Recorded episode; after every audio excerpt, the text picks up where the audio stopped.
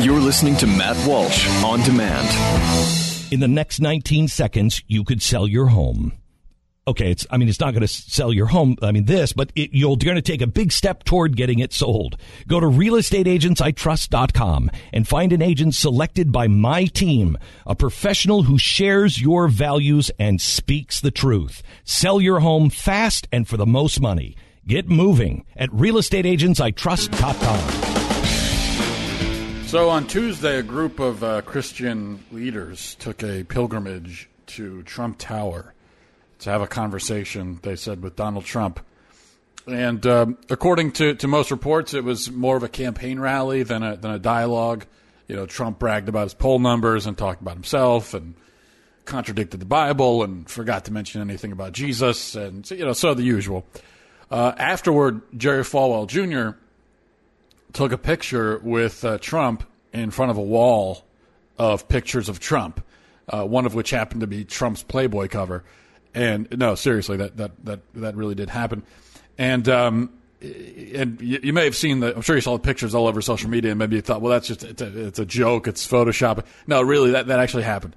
Um, and he he later lashed out. And it would have been one thing if Jerry Falwell had, you know, after took this picture and been called out on it, had said, "Oh gosh, I didn't realize that was there. I made a mistake. It was a stupid thing." But no, he he defended. He lashed out at those who criticized his decision to pose with two thumbs up in front of Trump's Playboy cover. And he called us hypocrites. Okay. The irony of Jerry Falwell Jr. accusing anyone of hypocrisy is just too much to bear, but that's a, a separate issue. And in similar fashion, um, some of the other Christian leaders in attendance, from reports that I've read, spent a lot of the time heaping piles of, of adulation upon the great man. Um, and uh, following this whole sort of pointless pageant, Trump announced the formation of an evangelical advisory board featuring the you know his loyal sycophants like Falwell and Robert Jeffress and and some others, uh, along with noted religious scholars like Michele Bachmann and uh, and several others.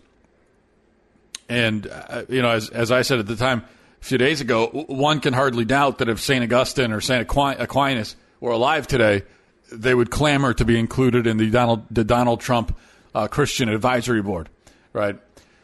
Um, now, now, now, thankfully, many of the other leaders who met with Trump declined to endorse him um, when the rally was over. But even some who maintained their reservations still felt and feel compelled to make ridiculous excuses for Trump's behavior. Franklin Graham said um, said he was talking about Trump's uh, you know antics and his character flaws, and he said nobody is perfect, and he pointed out that Abraham and Moses were also sinners, but this is the kind. This is the kind of thing that the, the, the kind of argument that I would think is beneath uh, Franklin Franklin Graham and a lot of Christians, because obviously Graham realizes the absurdity of this comparison. He, he knows that the great prophets of the Bible did sin and, uh, and in some cases sinned horribly, but they also repented of their wickedness. They would not be prophets. Uh, they would not be prophets of the Bible that we still read about and look to if they were unrepentant. Trump has not repented. In fact, he's bragged of his sin. He's declared with confidence that he does not require forgiveness. And he's proceeded to recommend that other people follow him into the same sin, like when he told, uh, when he said in the past that, you know, recommended that men treat women like crap, only you didn't say crap. So this is not just being unrepentant, it's encouraging others to commit the same sins that you did which again is not what Abraham and Moses did. All right. Um, it's argued, of course, that uh, the Christian leaders who have cozied up to Trump are just following Christ's example. Jesus died with sinners, we're reminded. So, so why should Trump be shunned? Well, I would say that, that, that Christ did dine with sinners, but it's also noticeable that he never campaigned for them. Moreover, never once did Jesus allow himself to be manipulated by duplicitous frauds who, who wanted to use him to enhance their own fame and credibility. He didn't do that. You know, he, he engaged with the lowliest characters, that's true, but he did not entertain disingenuous characters. He praised the unchaste woman uh, who humbled herself before him, washed his feet with her hair, but, and she was a sinner. Herod was also a sinner, but he didn't, uh, uh, Jesus did not uh, praise him or even speak to him. He stood in, silent and just looked at him. Wouldn't even engage with him. And why is that? And with, with, with, with whom do these biblically versed Christian leaders think Trump most closely aligns? The weeping, pious, humble, penitent woman, or the wealthy, blustering, flamboyant, egotistical, mocking, and penitent king?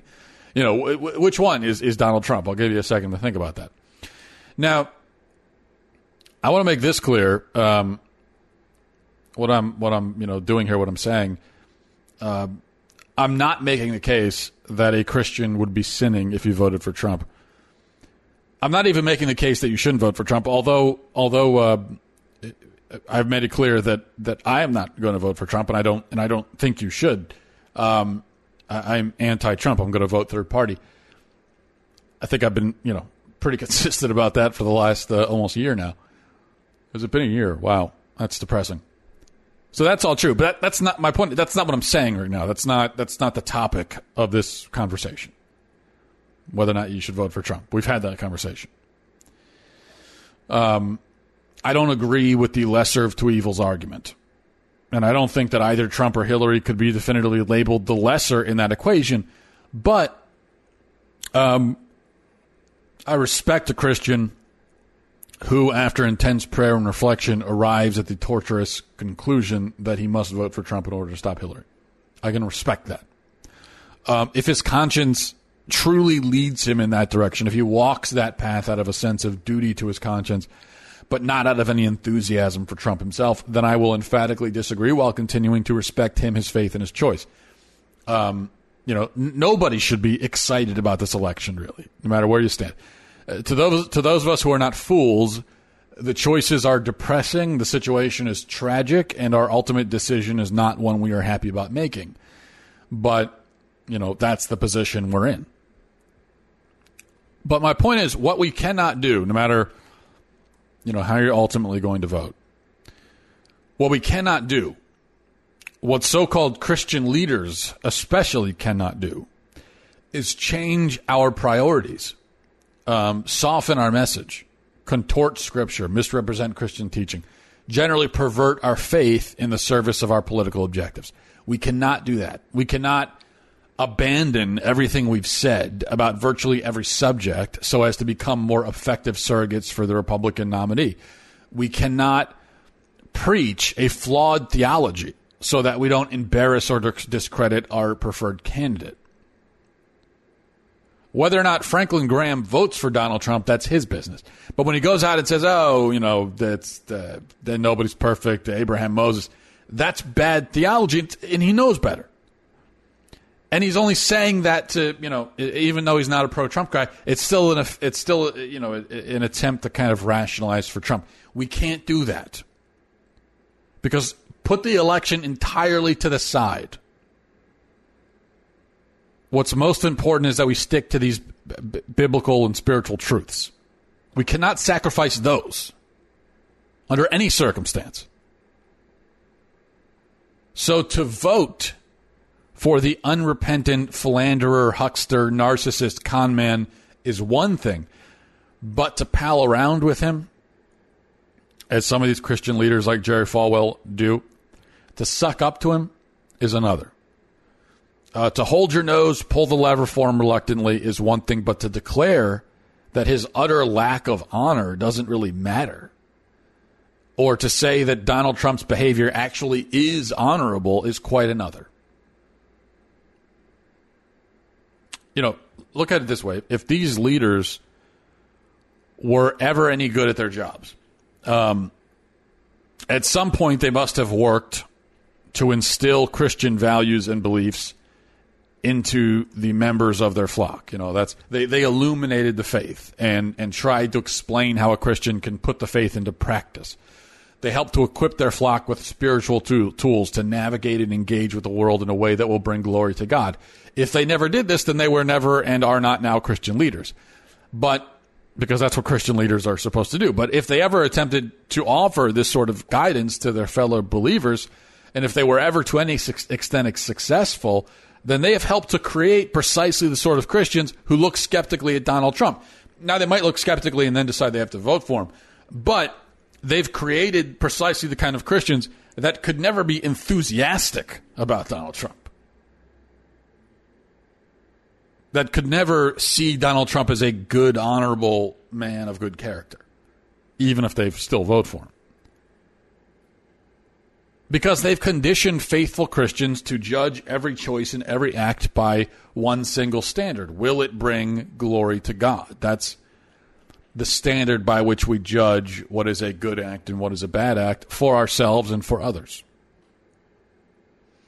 And generally speaking, we know that something is a good choice if it brings glory to God. And we can look at someone and say, that's a good, honorable man if they bring glory to God. And if they don't, then we can't say that about them. Um, so that's how, you know, if you're a Christian and, and, you've had good leadership in your churches and in your communities, then uh, that's how you have been conditioned, how you've conditioned yourself, and, and uh, the, these Christian leaders would have helped in that process. But now, for the sake of Trump, some of them have set out to undo the work they've done. You know, they aren't just arguing that a Christian can bring, bring glory to God by voting to stop Hillary. You know, that's one argument. I can I can understand it. But they're not doing that. They're arguing that perhaps bringing glory to God isn't the primary concern in the ballot box after all. So they're they're, they're going entirely away from it. That, that's essentially what Falwell proposed when he said that we shouldn't elect a pastor in chief. What he really meant to say was forget about God for a second and let's just focus on winning an election. That's it's it's it's that kind of thing that we're seeing from some quote unquote Christian leaders. That is um, disastrous. Disastrous. And if it succeeds in getting Trump elected, it will not have been worth it. if if if deconditioning people, Christians, in this way, is what's necessary to get anyone elected, even someone I think is great, you know, it would still not have been worth it. But this is what happens, I think, when a Christian Republican becomes a Republican Christian. You know, suddenly our faith begins to reflect our politics rather than our politics reflecting our faith uh, Christian Democrats began this process many years ago, and it was such a rapid transformation that now there's no such thing as a Christian Democrat. There's only a Democrat Christian. You know, if you want to be both a Christian and a, de- a Democrat, you have to put being a Democrat first. Because if you put being a Christian first, you wouldn't be a Democrat in the first place. Republicans could uh, be headed down that same path. We're already on that same path. You know, um, a, a, a Republican Christian or Christian Republican, if he makes the heart wrenching decision to vote for Trump, having decided that he's the best choice out of two abysmal choices, then he certainly has not put his soul or anyone else's in, in peril because of it. But the moment Republicans start presenting Trump's bad traits as good traits, the moments they the moment they say, "Hey," you know, he does and says the, uh, these ungodly things, but maybe we need to, you know, shake things up a, a little bit, and maybe that's a good thing.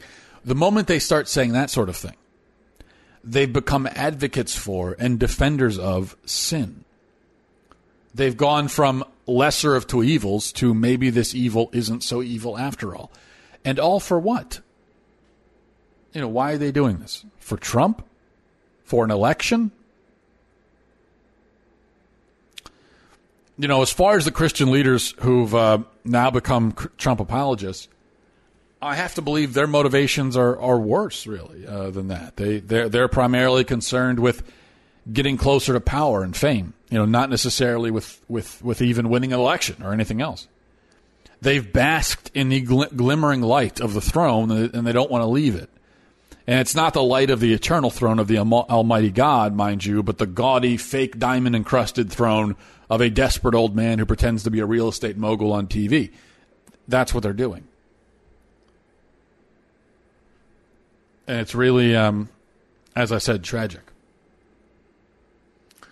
And what I'll say is, you know, for any Christian leader um, who has not yet kissed the Trump ring, but who wonders how he's supposed to advise his flock in this very troubling election season, um, I, you know, I'll, I'll, I'll make a, a humble suggestion, and I think this applies to you know, in general terms.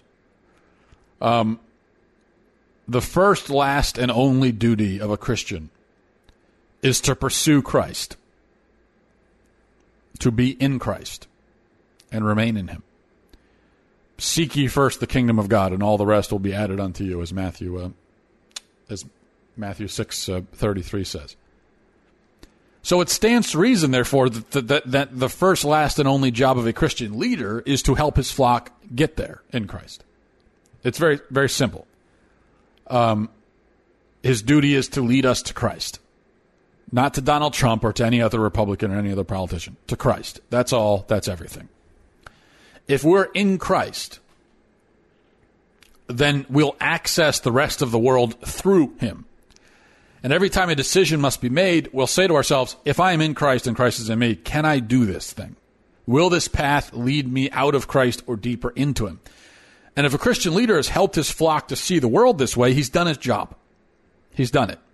And, and, and if a Christian sees the world this way, he may decide to, to reluctantly vote for Trump or not but the Christian leader shouldn't be worried about that part because he got us to the right starting point. He got us to Christ. That's all he was supposed to do.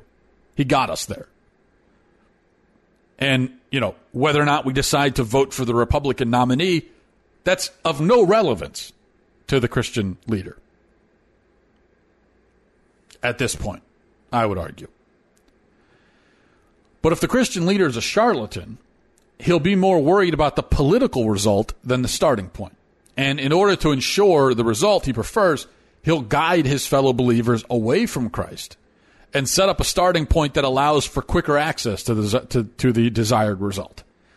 They'll say, well, you don't need to be in Christ. Now, you know, you could be over here a little bit and then, you know, you get, you can access this part here better. Um, because all they're worried about is the, is the result, the political result. And eventually, the political concern, or in this case, the politician himself, becomes the starting point. And now the Christian leader is not a Christian leader at all. He's a political leader.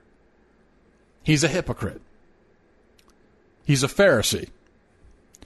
And although Trump will not re- repent of anything himself, I can only say that I hope these leaders do before it's too late.